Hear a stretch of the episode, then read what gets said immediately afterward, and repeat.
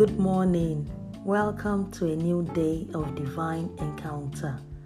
Our strength for today, 1st June, Psalms 103, verse 17. I'm reading New King James Version and it reads, But the mercy of the Lord is from everlasting to everlasting on those who fear him, and his righteousness to children's children.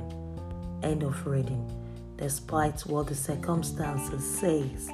God's love and mercy remains the same for you. Let the tender love, care of God comfort and bring you free and strength today. There is no fear in love, but perfect love casts out fear, because fear involves torment. But he who fears has not been made perfect in love.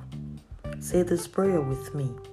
Abba Father, when I do not understand, help me to return and rest in your love. Amen. Confess to yourself, Christ in me, the hope of glory, blessings, and shalom.